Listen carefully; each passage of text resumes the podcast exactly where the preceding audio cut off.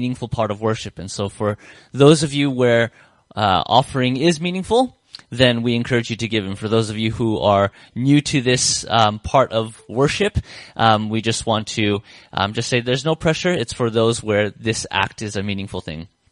So today's sermon is an explanation of how finances are explained in the Bible. And so the sermon is entitled, let's see if I can get this to flick on here. Okay. No, that's okay. No, I'm sorry. um, so today's sermon is the church and money, the good, the bad, and the ugly. And so what I want to do is I want to acknowledge in the past, let's see if I can get this clicker to, oh, okay, I thought, I heard, I heard, okay, we're good now. And so, is the uh, file not accurate? You can't open the hard drive? Okay. Um, hmm. Is that is that just like a software update type thing for the hard drive, or it just won't? Uh, it should it should work for both though. Uh, okay, it's kind of interesting. For the past 36 hours, I've had uh, really interesting technical difficulties the whole way through. So, um, it's actually been a pretty frustrating experience the past day and a half. um, let's see here. I'm trying to think. James, do you have a USB? Okay. We do? Yay! Because this does not work without, yeah, without pretty pictures, pretty much. Um, did Jinha leave the room? Hey, Mervin, if you go into the back room over there, I've got a backpack, and on the f- the back um, the the the front pocket, there's like a adapter, and um, guess what, folks? If you update your MacBook, they don't come with USB ports. and so anyway, that's been part of the frustration too. Actually, for the past like few minutes, I was trying to drag the folder into the hard drive and it would not let me pull it in. Like, it, it's just like a touchpad, right? Like, I know how to use this and like, it just would not go and someone back here was like praying, "Dear God, please bless the worship service." I'm in the back, like, "Come on!" It just wouldn't work. So anyway, um, sorry, AV team, and this is just, uh, yes, it's been an adventure. Yeah, that's the one. Oh, that's okay. Just just pass it over here, and I'll um, yeah, I'll try and make it work.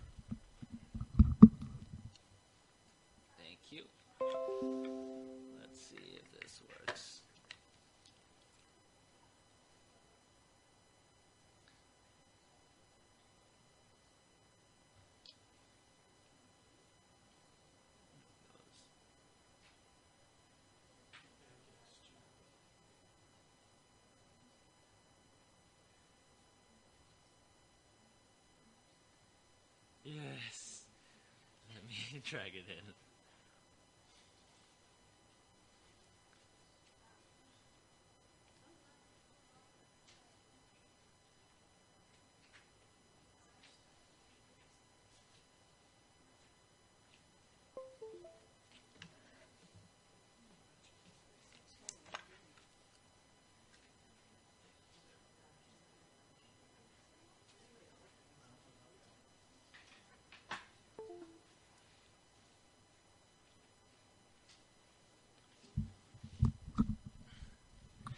Okay, so what I want to do in starting out um, this, um, sometimes uh, maybe it's not so much of a complex sermon, but it's basically when the pastor comes up front and says, "Give God your money," and immediately, I think for people who are not used to offering, red flags can come up. And so I want to acknowledge in the past and present, churches have not always raised funds in ethical ways. Um, and we talked about the selling of indulgences um, that first Sabbath of the new year, um, or, or, the last Sabbath of uh, 2017. And um, there are also times where churches have misused funds that were donated. And I don't know how many of you were reading through uh, the newspaper back in 2015. Uh, there was a story of Harvest Church in Singapore has anyone ever seen or remember a article that popped up about a Singaporean church? It's one of the biggest churches in Singapore, and basically, the founder of City Harvest Church, Kong Hee, was sentenced to eight years in prison, along with five other members of his leadership, for misusing $50 million worth of church funding. Um, now, you might ask the question what do you spend $50 million on? Mansions? Maybachs? On the contrary, they actually spent money on mission work. And um, half of the funds were used on what they called missionary work. And so what happens is Kong Hee's wife, who is Ho Yeow Sun, is a musician. And they had this plan let's make Ho Yeow Sun um, a pop music superstar. And in pumping money into her music career, they would hopefully build a bridge between people outside of the church and the community, and hopefully they would draw them in with her music. And so they pumped $24 million into her career. But it wasn't so much the fact that that they had done this act, it was how they did this. And apparently they constructed false construction and investment related um, companies, and basically through means of fraud, they kind of siphoned off um, $24 million. And so you might ask, well, what did they spend the other $26 million on? Well, they spent $26 million covering up their tracks. And uh, basically, they got caught. And um, because they were trying to hide their embezzlement from auditors, uh, they got called into the uh, into the courtroom. And basically, it was the biggest money laundering scheme um, in the history of the Singaporean government when it came to um, a church related entity. And so this is one of many stories where churches have creatively used um, finances. And so I just want to say there's no secret. It's in church history. In the past and present, there have been times where um, valuable resources have been used um, unethically. And so I want to share with you the biblical model of systematic financial giving that um, this particular church uses so that you understand why the offering basket is being passed around and how those funds can be used. Okay, great. So the first passage that I want to look at to look into is Leviticus 27 verses 30 and 32. And this sermon is kind of split up into two sections. First, I'm going to be explaining tithe. And tithe is something that really um, takes care of the needs of full-time ministry workers. So we're going to be talking about church employees and how funds are used in that area. And then we're going to talk about offerings and how offerings affect church ministries. So Leviticus 27 verses 30 and 32 says, a tithe of everything from the land whether grain from the soil or fruit from the trees belongs to the Lord. It is holy to the Lord. Every tithe of the herd and every flock, every tenth animal that passes under the shepherd's rod will be holy to the Lord. And so there's this model for systematic giving that's given in the Old Testament temple era. And so here God is giving this command to the Israelites saying, This is how I want you to sustain the temple. This is how I want you to sustain the sanctuary. But what I want to point out is even before the temple era, God somehow, some way instructed his faithful people um, about this thing called tithe. So in Genesis, Genesis chapter 28, verses 20 to 22, it says here, Then Jacob made a vow saying, If God will be with me and will watch over me on this journey I am taking and will give me food to eat clothes to wear so that I return safely to my father's household, then the Lord will be my God, and this stone that I have set up as a pillar will be God's house. And of all that you give me, I will give you a tenth or a tithe. And so here is a story of Jacob. There's no other information when it comes to God telling Jacob, this is what tithing is about. He just knows. And so he makes this promise God, I'll give you a tithe if you take care of me. Tithing was also practiced in the time of Jesus. In Luke chapter 11, verse 42, Jesus is rebuking the Pharisees. And basically, he says, You're so good at tithing these specific things, but you've forgotten the more important matters like uh, justice and the love of God. And so, what I want to highlight here is even in the New Testament era, as Jesus is ministering to um, the Israelites uh, or to the Jews, they practiced tithe. It's something that was consistently done. So the question is, where did these resources go and who benefited from the tithe?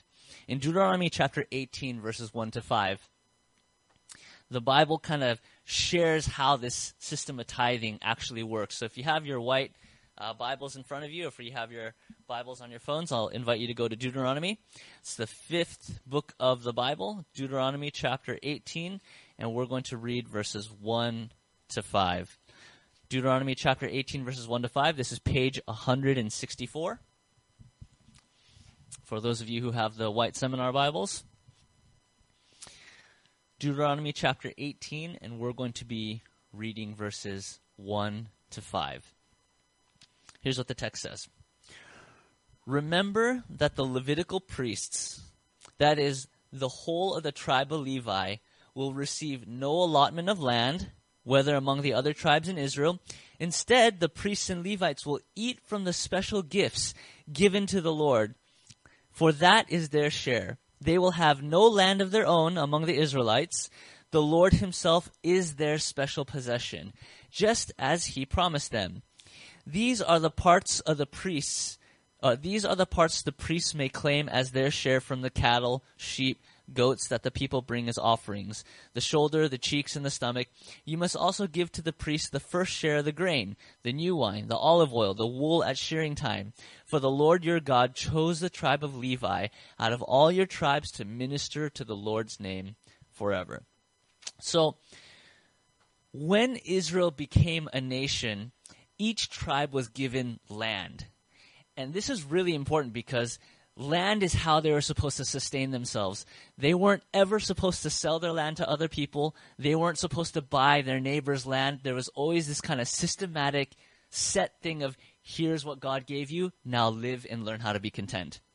And for the Israelites, most of them were farmers, and so whether they raised sheep, cattle, or uh, grain, or whatever it may be, may be, they were farmers, and that's how they sustained themselves. But there's this one particular tribe called the tribe of Levi, and these tr- these people are called priests. They minister to the sanctuary, they minister to the temple. It's kind of like the old school church, if you will. It was their job to instruct people about God. It was their job to take care of spiritual things. And so, how are they supposed to sustain themselves if that was their full time uh, occupation? And so, God basically says to Israel, for those of you who have land, a tenth of what you have, give to the priests so that they can focus on spiritual matters and so that they can make sure that Israel learns about God um, for the remainder of their days. And so in the Old Testament, this was kind of the model for which God gave Israel. Now, later on in the New Testament, Paul refers to the Old Testament temple tithing system to inform the church at Corinth, Corinth of its role in sustaining the ministers. So in 1 Corinthians chapter 9 verses 13 and 14, Paul writes, don't you know that those who serve in the temple get their food from the temple, and that those who serve at the altar share in what is offered on the altar? In the same way, the Lord has commanded that those who preach the gospel should receive their living from the gospel. And so here, Paul refers to the Old Testament and says, Hey, church, it's your responsibility to take care of the minister. But what happens is, Paul, in another part of Scripture, then says, Ministers, you also have a responsibility. Romans chapter 15, verses 26 and 27. For Macedonia and Achaia were pleased to make a contribution for the poor among the Lord's people in Jerusalem. They were pleased to do it, and indeed they owe it to them. For if the Gentiles have shared in the Jews' spiritual blessings, they owe it to the Jews to share with them their material blessings. So the church in Jerusalem sent missionaries at their cost to be a spiritual blessing to the Gentiles. And Paul here says, because they added value to your life by being a spiritual blessing, then it's right to reciprocate and provide a material blessing back to the church. And what I want to highlight here is that the church of Jerusalem sent ministers who were a spiritual blessing. I think the challenge is sometimes ministers are not a spiritual blessing. They're kind of a spiritual burden. And so here Paul says, look, it's right for the church to take care of the minister, but ministers, you have a responsibility to be a spiritual blessing. So today, the Seventh day Adventist denomination or the Seventh day Adventist church. in our particular church, the Melbourne City Adventist Church, uses this model of tithing to pay uh, pay ministers both locally and overseas. So each person in the local church is encouraged to give a tithe or a tenth of their salary. And what I want to highlight here is in Victoria, and these little red red um, tags are Seventh Day Adventist churches around just the Melbourne area. Um, in the state of Victoria, there are 100 Seventh Day Adventist churches, and the question is, how are funds going to be raised to take care of ministers or to make sure that ministers can minister to these different communities around Victoria? You have 100 churches, and not every church has a minister. Sometimes there are seven people in a church.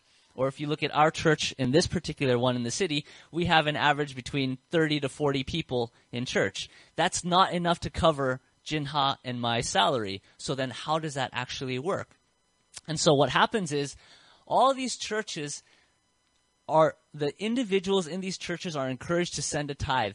That tithe is centralized here at um, church headquarters. Uh, that administrative body is called the conference. And what happens is the conference hires uh, hires and fire well hires ministers. And so what happens is there are bigger churches that have three, four hundred, five hundred members and they send lots of tithe. And that tithe gets centralized and that and the conference makes sure that the small churches like the Melbourne City Adventist Church can have ministers. And so the conference strategizes where are different areas of growth, what churches need ministers, how can we effectively minister to that community. And so the conference then distributes human resources and then the state of Victoria can then be ministered to. And so what happens is the bigger churches support the smaller churches. So when it comes to this particular church, at the moment, we are kind of recipients of the goodness and the grace of bigger churches. But the understanding is that one day, as our church grows in number, grows in offering, grows in tithe, that we can then reciprocate and be that blessing to another church plant that's taking place around Victoria and even around the world. So tithe not only helps local mission, but it helps overseas mission as well. The Seventh day Adventist Church is a worldwide church divided in 15 divisions. So our division is the South Pacific Division right here. And if you look around, um, the Seventh day Adventist Church is very strategic. It's one of the very unique Protestant churches that have intentionally made that decision. We are going to be a global missionary movement. So what happens is our tithes don't stay in our local churches. It keeps getting sent up to different bodies of administration, so different areas around the world can be ministered to. Currently, there's something called the 1040 window. It's from around there to there. And what happens is there's a very, very small percentage of Christian influence in that part of the world, but there's a massive part of the world's population in that part of the world. So the question is, if there are tons of non-Christians who are living in a part of planet Earth and there aren't very many Christians, how are we then going to do missionary work in those areas? So what happens is our tithes get sent up. It gets, all the funds get centralized to a little headquarter place here called the General Conference. The General Conference then sends missionary human resource and physical resource to areas of the world, whether it's China, India, parts of the Middle East so that these areas can get things like healthcare, education, and also we can plant churches. And so tithe is a very, very important part of how um, the gospel gets spread to the ends of the earth. And so sometimes what happens is we send up a tithe and it's kind of like, where is that money going? But then what happens is we get annual reports and in that report it says, hey, last year, one million people got baptized and joined the Seventh day Adventist Church. And I don't know if you know, but every year our church is growing by a million people, and that number is supposed to go up as time goes by. And so it really is um, a quite uh, unique but also effective way of making sure that um, different parts of the world get resources. So, in summary, tithe is used to pay people in full time ministry generally. The Bible also talks about offering. And while there's a set amount um, of money that, uh, excuse me, while the Bible says there's a set amount of money set aside for tithe, when it comes to offering, there isn't a set amount that's really suggested. There's more a principle that's kind of shared, and I want to kind of go over that with you. 2 Corinthians chapter 8, verses 1 to 19. 2 Corinthians chapter 8, verses 1 to 19.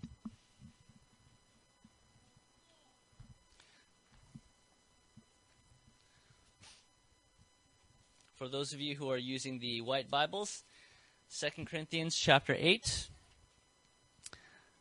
is page 933. Page 933.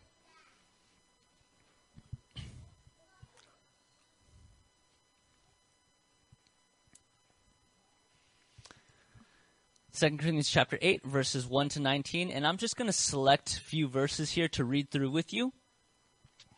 Um, we're going to start from verses 11 and read to verse 13. 2 Corinthians chapter 8, verses 11 to 19. Here's what it says Paul says, Now you should finish what you started. Let the eagerness you showed in the beginning be matched now by your giving. Give in proportion to what you have. Whatever you give is acceptable if you give it eagerly, and give according to what you have, not what you don't have. Of course, I don't mean your giving should make life easy for others and hard for yourselves. I only mean that there should be some equality. And so here there's this principle of giving that Paul kind of states. And I really, I like how Paul writes this. It's not too prosperity gospely. I, don't know if you've ever watched televangelists, and this was more popular like in the early 90s, but it was kind of like, just give of your money and God is going to bless you. And it was almost kind of like the more you give, the more God is going to bless you. And even in modern day churches, this is kind of preached in certain areas. But when you actually read the Bible, I love how practical Paul is. He's just saying, hey, there are people around us that need help. There are ministries that need help. There are areas where uh, they could use resource. So if you have an abundance, then give. Uh, don't feel obligated to give and don't give to the point where it's like you can't even take care of your own life. But it's more, hey, there are people who, are, who need help. I have abundance, so I'm going to give. For those who don't give and are not able to give, well, then don't feel pressured. And so I, I, like that balance. And he also says, look, the blessing of being able to give is that one day you might be in a place where you need help, and people in their abundance can then reciprocate and help you. And so I love the practicality of that advice. Offering is designed to help those who are in need. Um, Fridays at the Victoria Market, ADRA puts on this homeless outreach.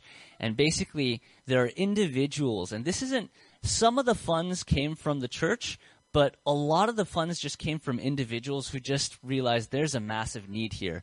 Somebody spent over $20,000 putting together this mobile shower. And basically, they put this trailer together, chucked this mobile shower, got a water tank, and then just they drive it out every other Friday, every fortnight to the Victoria Market so that people can take showers. Another person saw that and said, hey, you know what? There's some people who need to wash their clothes and they don't have money to go wash their clothes. And so they built a mobile washer and dryer where they chucked stuff into a van. And um, if you if you look at this van, it's just I, I don't know how they do it because I don't know anything about mechanics or automotive or anything like that. But anyway, they built this van with a washer and dryer, and it's really it's pretty amazing what they've been able to do. And then people can just line up with their laundry and then take care of their needs. And so Friday on Friday, ADRA runs this program and it, it operates off of offering. And so it's a offering is a great way. It's designed to help those who are in need. This is another thing that I want to point out. 2 Corinthians chapter 8 verses 1 to 4. The beginning of that chapter. It says, Now I want you to know, dear brothers and sisters, what God in his kindness has done through the churches in Macedonia. They are being tested by many troubles, and they are very poor. But they are also filled with abundant joy, which has overflowed in rich generosity. For I can testify that they gave not only what they could afford, but far more, and they did it of their own free will. they begged us again and again for the privilege of sharing in the gift for the believers in Jerusalem. And so Paul here highlights there's this church in Macedonia. They're trying to do ministry, but they don't have the funds to do it. They've given at one point in time, and now they need help. Please send funds to help this church in Macedonia. And so, on one hand, we saw that um, funds are used to help those who are in need. And another thing is, funds or offerings are used to help ministries who are in need to continue to minister. And so, uh, what we're going to go through later on is I'm going to share some ministries that our church is trying to develop, and that way you know where your funds are going.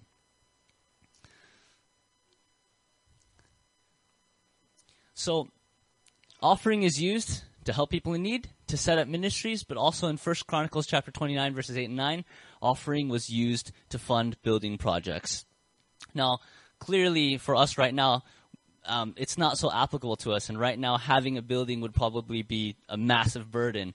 But say five years from now, uh, ten years from now, this church may grow, and it we may come to the point where it makes sense to get into a building or an office space and purchase something of our own. And so, offerings in the Bible were used for building projects. So there's several reasons why it's good to give, and I want to go through those reasons with you in Malachi chapter 3, verse 10, or excuse me, I'm jumping the gun here. there are different, different, there are different reasons why it's good to give. The first reason, there is buy in the mission of spreading the gospel, and God wants everyone to participate in that. So in 3 John chapter 1, verses 5 to 8, John writes, Dear friend, you are faithful in what you are doing for the brothers and sisters. Even though they are strangers to you, they have told the church about your love. Please send them on their way in a manner that honors God. It was for the sake of the name that they went out, receiving no help from the pagans. We ought therefore to show hospitality to such people so we may work together for the truth. So here, John is saying, listen, there's a group of people who are going to minister.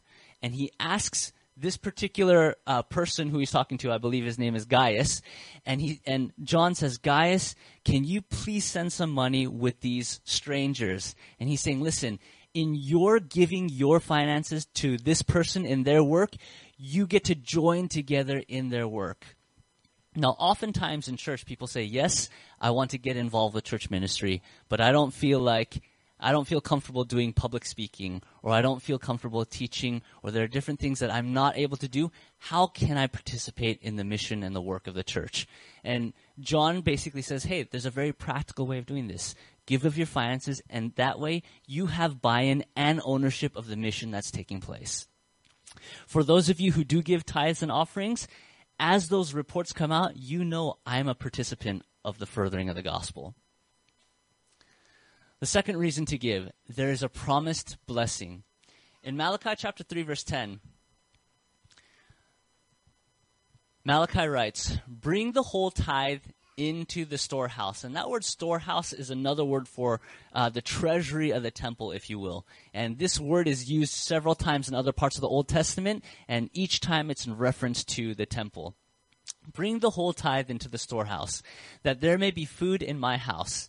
Test me in this, says the Lord Almighty, and see if I will not throw open the floodgates of heaven and pour out so much a blessing that there will not be room enough to store it.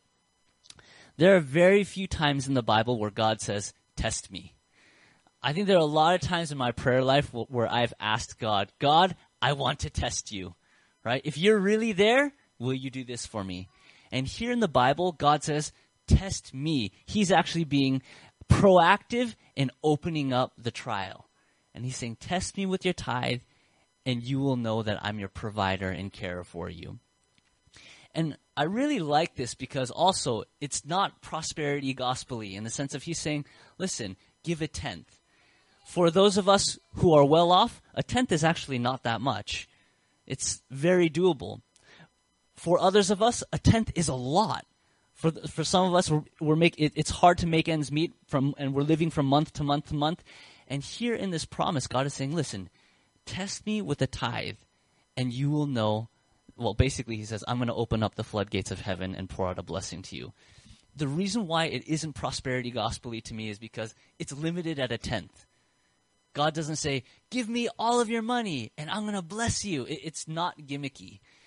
It's enough for those who would struggle to say, Hey, prioritize me and you'll know that I am God. For those who have abundance, a tenth is not a lot. And it's, it's an act of prioritizing God. I remember um, the first time someone shared this um, verse with me. I was in I was in my first year of uni, and I had student debts, and um, I had just gotten into a car accident, and I had I had to pay to fix the car, and I was just very very stressed out. So I'm like, I'm a uni student, I've got to fix the car, and I'm in debt. Great. And then some church elder goes, Hey Roy, part of being a Christian is giving a tenth of your increase to God. I looked at it, I was like, you must be out of your mind. Like, is it, this is a guy who's a doctor telling me who's like a uni student to give my money. and I spent about a week thinking about it, and I was like, should I give tithe? Uh, I don't really want to give tithe. This is kind of a difficult thing. Should I do it? Should I not do it? Anyway, I, I broke out my checkbook. I got my check for the month, and I thought, okay, how do I make this work? I don't have enough money to make this work. I'm just going to write out the check anyway. So I wrote out the check, $100. I used to make $1,000 a month back in uni, washing cars. And so $100, wrote out the check, and I'm, I'm waiting for the offering basket to come. And it's getting, it's kind of snaking around. And I'm like, should I give? Should I not give? And the offering basket gets closer and closer. It finally lands in my lap, and I'm kind of like, I'll put it. Nah, I don't really want to. Like, ah, just put it in and let it let it go. It's too late. And so I gave my first bit of offering, and um, to be honest, for the first few months, I, I couldn't make ends meet. it was kind of like, hey, this is where's the blessing? You know, like you said, there's going to be a floodgate, and so one month passes, two month passes, three month passes, and it's at that time where I was kind of. Um, really starting my Christian journey, and I kind of thought I want to get more involved in church, and I started hanging out with a youth group there. And what would happen is um, I was a uni student, and then there were a bunch of like high school students, and so I would drive them around in my car. Saturday nights we'd go hang out, and then I would drop everybody off, and then go back home. And uh, one weekend I get to church, and I'm just talking to different people, and I feel this like pressure like in my on my jacket pocket. I was like, "What is this?" And then a hand kind of slips by, and I didn't know what it was, and so I reach into the pocket, and there's like an envelope there. I was like, "What's this envelope?" And so I open the envelope, and there's this card that says, "Hey Roy, thank you so much for um, your service to the youth. Um, we just want to help cover the costs of of your petrol." And so they had put a couple hundred dollars in there, and I was like, "Wow!" And immediately I thought, I gave a hundred dollars. I got money back, and I was like, "It works!" And so I take I take that hundred I take that couple hundred dollars. I'm like, "All right, twenty dollars." Plop it in the offering basket, and it was kind of like, "What's gonna happen next?" And uh, you know, over over the next few years, uh, there were thousands of dollars that were unaccounted for, and I was able to cover the cost of the car damage. I was, cover, I was able to cover the cost of uh, the different credit card bills. And to this day, Jinha and I, every now and then, kind of look at each other and we're like, you know, it's amazing what God has done. Both of us came from very low socioeconomic families, and we're kind of at the place where we're. Um, it's like, so this is what it feels like to be like financially stable. it's kind of like the first time in our lives, like wow. And so it's it, I can definitely testify to the fact that there were times where I didn't have enough money to make ends meet, and because of this promise, it's true in the sense of there's kind of this imagery that you are not going to have room to be able to to pay for it. Like you, the, you, you don't have enough room to receive it. In other words, it's it's so much that you're just kind of like, what do I do now? And and um, it's nice to know that God is faithful to His promise. And so there's a blessing that's promised in giving. The third reason giving gives you a deeper appreciation of salvation. There's a story in Genesis chapter 14, and if you can turn there, Genesis is the first book of the Bible. Genesis chapter 14, verses 17 to 20. in Genesis chapter 14, Abraham has just gone out to war and he's kind of saving his nephew Lot because his nephew Lot kind of gets captured by these different kings. Abraham chases after them. He uh, rescues his nephew Lot, and on his way back, he has this interesting encounter with this priest named Melchizedek. And so, Genesis chapter 14, page 12 in the White Bibles, and we're going to read verses 17 to 20. It says, After Abram returned from his victory over Chedorlaomer and all his allies, the king of Sodom went out to meet him in the valley of Shaveh. And Melchizedek, the king of Salem, and a priest of God Most High, brought Abram some bread and wine. Melchizedek blessed Abram with his blessing Blessed be Abram by God Most High, creator of heaven and earth. And blessed be God Most High, who has defeated your enemies for you. Then Abram gave Melchizedek a tenth of all the goods he had recovered. This is a really strange interaction um, in Genesis, mainly because Abram is not a citizen of Salem, and yet here's Melchizedek, this priest, and Abram recognizes you are a priest of my God. And so what happens is Melchizedek gives him bread and wine. And in the Bible, those two things have very significant symbolism. Bread in the New Testament um, represents Jesus. And at the very Last Supper, J- uh, Jesus gives this bread. He says, Eat this bread, it's my body. It represents my forgiveness for you. Wine is the same thing. Wine represents the blood of Christ. And so at that same supper, Jesus says, Drink the wine and that represents the blood that is shed for you. And so there's this symbolism of salvation. And what Melchizedek comes is he comes to Abram and he says, he's basically communicating, Abram, you are chosen by God and you have been saved. And in response, what happens is Abram then gives a tithe of everything that he has. And that same experience is the experience that we have as uh, followers of Jesus Christ. And what that means is as we reflect upon salvation, as we reflect on, upon the fact that Jesus has accepted us, we are called his children, he offers us eternal life. In response to the manifold blessing of God, we respond by saying, God, I acknowledge that you are my Savior, and in response, here's a tithe of what I give. And as we give, there's a deeper sense of appreciation for what we have received. I don't know if you've experienced this, but when somebody gives you something, as you respond to that gift, it deepens that sense of what has been given to you. Um, when I was about to go to Andrews University, um, I was just finishing up a Bible uh, Bible working stint, and this local church or these handful of people from this local church said, "Roy, we want to sponsor your education." And so they had a meeting with me, and they just said, Roy, and this is back in uh, 2008, and so this is like right in the middle of the great financial crisis. It's like if you're a U.S. citizen, money is very scarce to come by, and the government doesn't have HECS They give out loans, right? And with HECS you don't have to pay it back until you make money. Loans, you have to pay it back right away. And so I was kind of wondering, how am I going to pay for this? And so when this group of people said, Roy, we'll sponsor your education, that was a massive, massive thing. And it didn't really sink in. And I just, I was kind of like, whoa. Uh, things are going to be okay. I'm going to be able to get an education. And as I met with one of the individuals, I went up to uh, this lady. Her name is Tina, and she used to just take care of me. She used to drop off food, and she was just kind of like this mother of Israel, Israel this sweet soul who just kind of said, "Roy, I just want to look after you." And I went up to Tina and I remember saying, Tina, thank you for your help. And I remember as I expressed gratitude, it kind of finally sunk in like, man, this woman is doing such a great thing for me in my life. And I kind of choked up a little bit. I was kind of like, thank you. And I couldn't finish. And she started tearing up and we kind of had this moment where we embraced each other. And it was that expression of gratitude that deepened the realization, hey, something great has been given to me. And so, for those of you who understand the importance of salvation, as you express gratitude and you're saying, God, Thank you for what you've done for me in my life. Here is a response of gratitude. That sense of what has been given to you um, deepens because of that appreciation. Systematic giving is a good way to keep self centered living in check.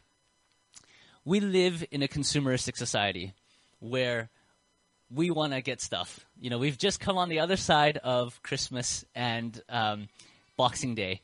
And it's kind of actually I, I, like the holidays because Christmas is for you and Boxing Day is for me, right?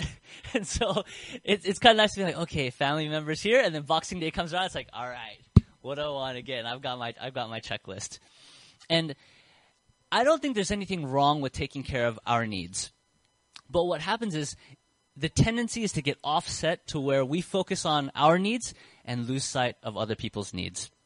And so here in Acts chapter 20 verse 35 and I'm just going to highlight this last part. There's this principle in the Bible that says it is more blessed to give than to receive. And there's something special about being able to focus more on the needs of others rather than on the needs of ourselves. And so giving is a great or systematic giving is a great way of ministering to our tendency to focus on ourselves. Um, and this principle is not just in finances; it's emotionally, it's relationally. Uh, you know, there are moments where it's so easy to kind of think, "Woe is me, man! So many bad things are happening," and that difficult circumstance is real. The question is, how do you get out of that difficult circumstance? How do you get out of that negative psychological routine of, oh, it's so hard, and then we make the wrong mistake again, and then we feel worse, and then make another bad mistake, and then we feel worse. How do you break that cycle? And the idea is, well, learn to focus on someone else and give to that individual. And what happens is it starts ministering to our cycle of negative thinking. And what happens is we are a blessing to somebody else, and you start feeling good. And then you make the right decision. And as you keep practicing giving, what happens is it ministers to that difficult circumstance um, when it comes to our emotional, relational um, needs. Finally, giving our tithes and offerings is a good way to prioritize God in our lives. I think there are spiritual disciplines that help us remember God. Doing your devotions helps us remember God. Oh, doing your devotions will help you remember God. Coming to church will help you remember God. Giving of your tithes and offerings is a good way of remembering God. You are God, and I am here for your glory and for your name. So, Deuteronomy chapter 10, verse 14 Behold, to the Lord your God belong heaven and the highest heavens, the earth, and all that is in it. So, I've shared a biblical model of systematic giving. I've shared some blessings, some good reasons to give. And now I want to answer one final question. Why pass around an offering basket now as opposed to three years ago when we started church service? When it comes to those two areas that I talked about, ministry allocation to local churches and ministries of local churches, the Melbourne City Adventist Church wants to develop in both of those areas. As a local church, the more tithe we give, the more the conference will give consistent pastoral allocation. And we're kind of at that teetering point where the conference is kind of saying, hey, we've sponsored you guys for a while, and we want to see you be able to sustain yourself. The more tithe we give, the more pastoral allocation you get as this church gives more tithe, there's a potential of getting three pastors, four pastors, etc., etc. And so, the more pastoral allocation there is, um, basically, the better the church is going to be. Hopefully. So we want to develop in that area. The second area that we want to develop in is in the different ministries that we provide to you and to the community. So here are a list of things that we want to do in 2018. We want to put more resources into media and production.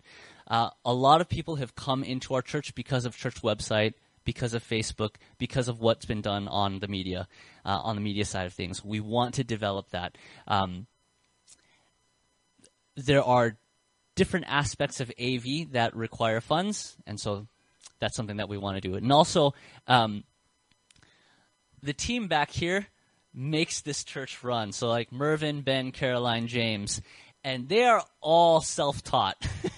like James went and there was a six month period where he would just watch YouTube videos and figured out how to do what he does.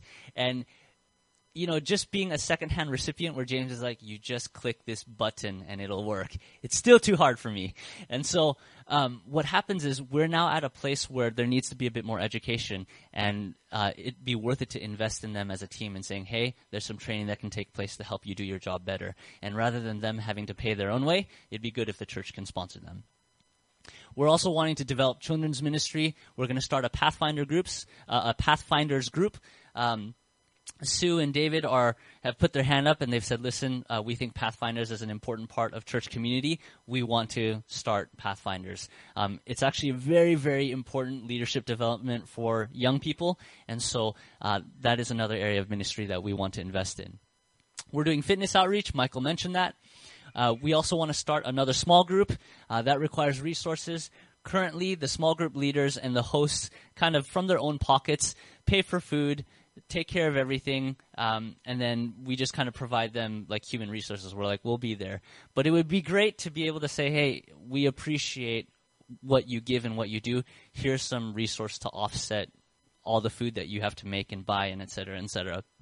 So it'd be good for us to be able to support those small groups and also provide resources to them uh, when it comes to books, study materials, et cetera, et cetera. I mentioned the Friday ADRA homeless outreach. Um, it would be good to provide another service for them that doesn't currently exist. We have to do a fair bit of brainstorming, but the current uh, ministries that already exist need more support, and also it would be good to be, to provide different things for uh, the homeless to be able to um, sense that uh, they are valued. We also want to develop a resource library. We have a library in the back. We have an online library. It's called Right Now Media that we use, but we are constantly wanting to be able to equip you as church members and in your own walk with God to feel like, hey, I actually have the resources to grow in the way that I want to grow.